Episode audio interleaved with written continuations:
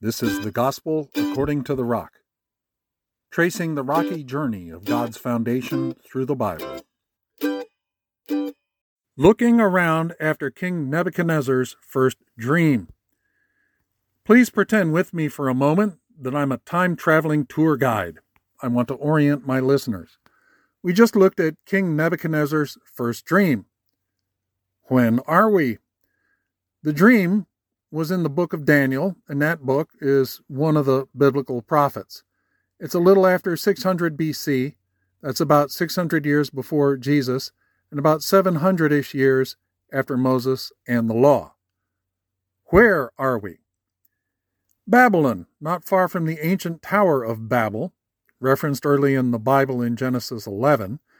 In that ancient place, the residents explored brick technology to replace stones. Then they tried to use that technology to make a name for themselves and build a big tower. Using cutting edge technology to make a name for yourself has been a theme in the world for thousands of years. It's reflected in the different materials in the statue Daniel talked about in our last episode.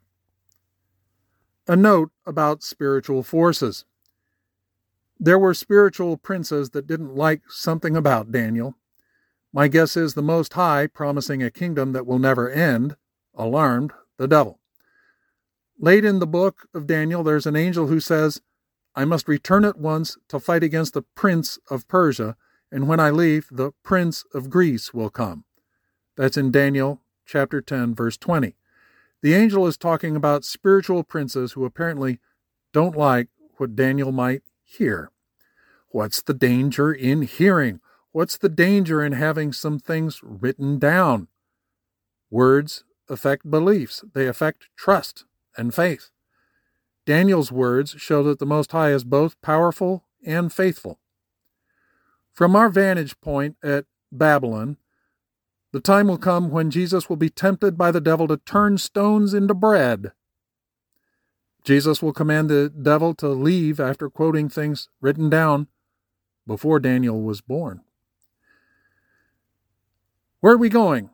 We're ultimately headed to more recent times, going back to the Gospels in the New Testament. We'll see some agreement between King Nebuchadnezzar's dream and what Jesus had to say.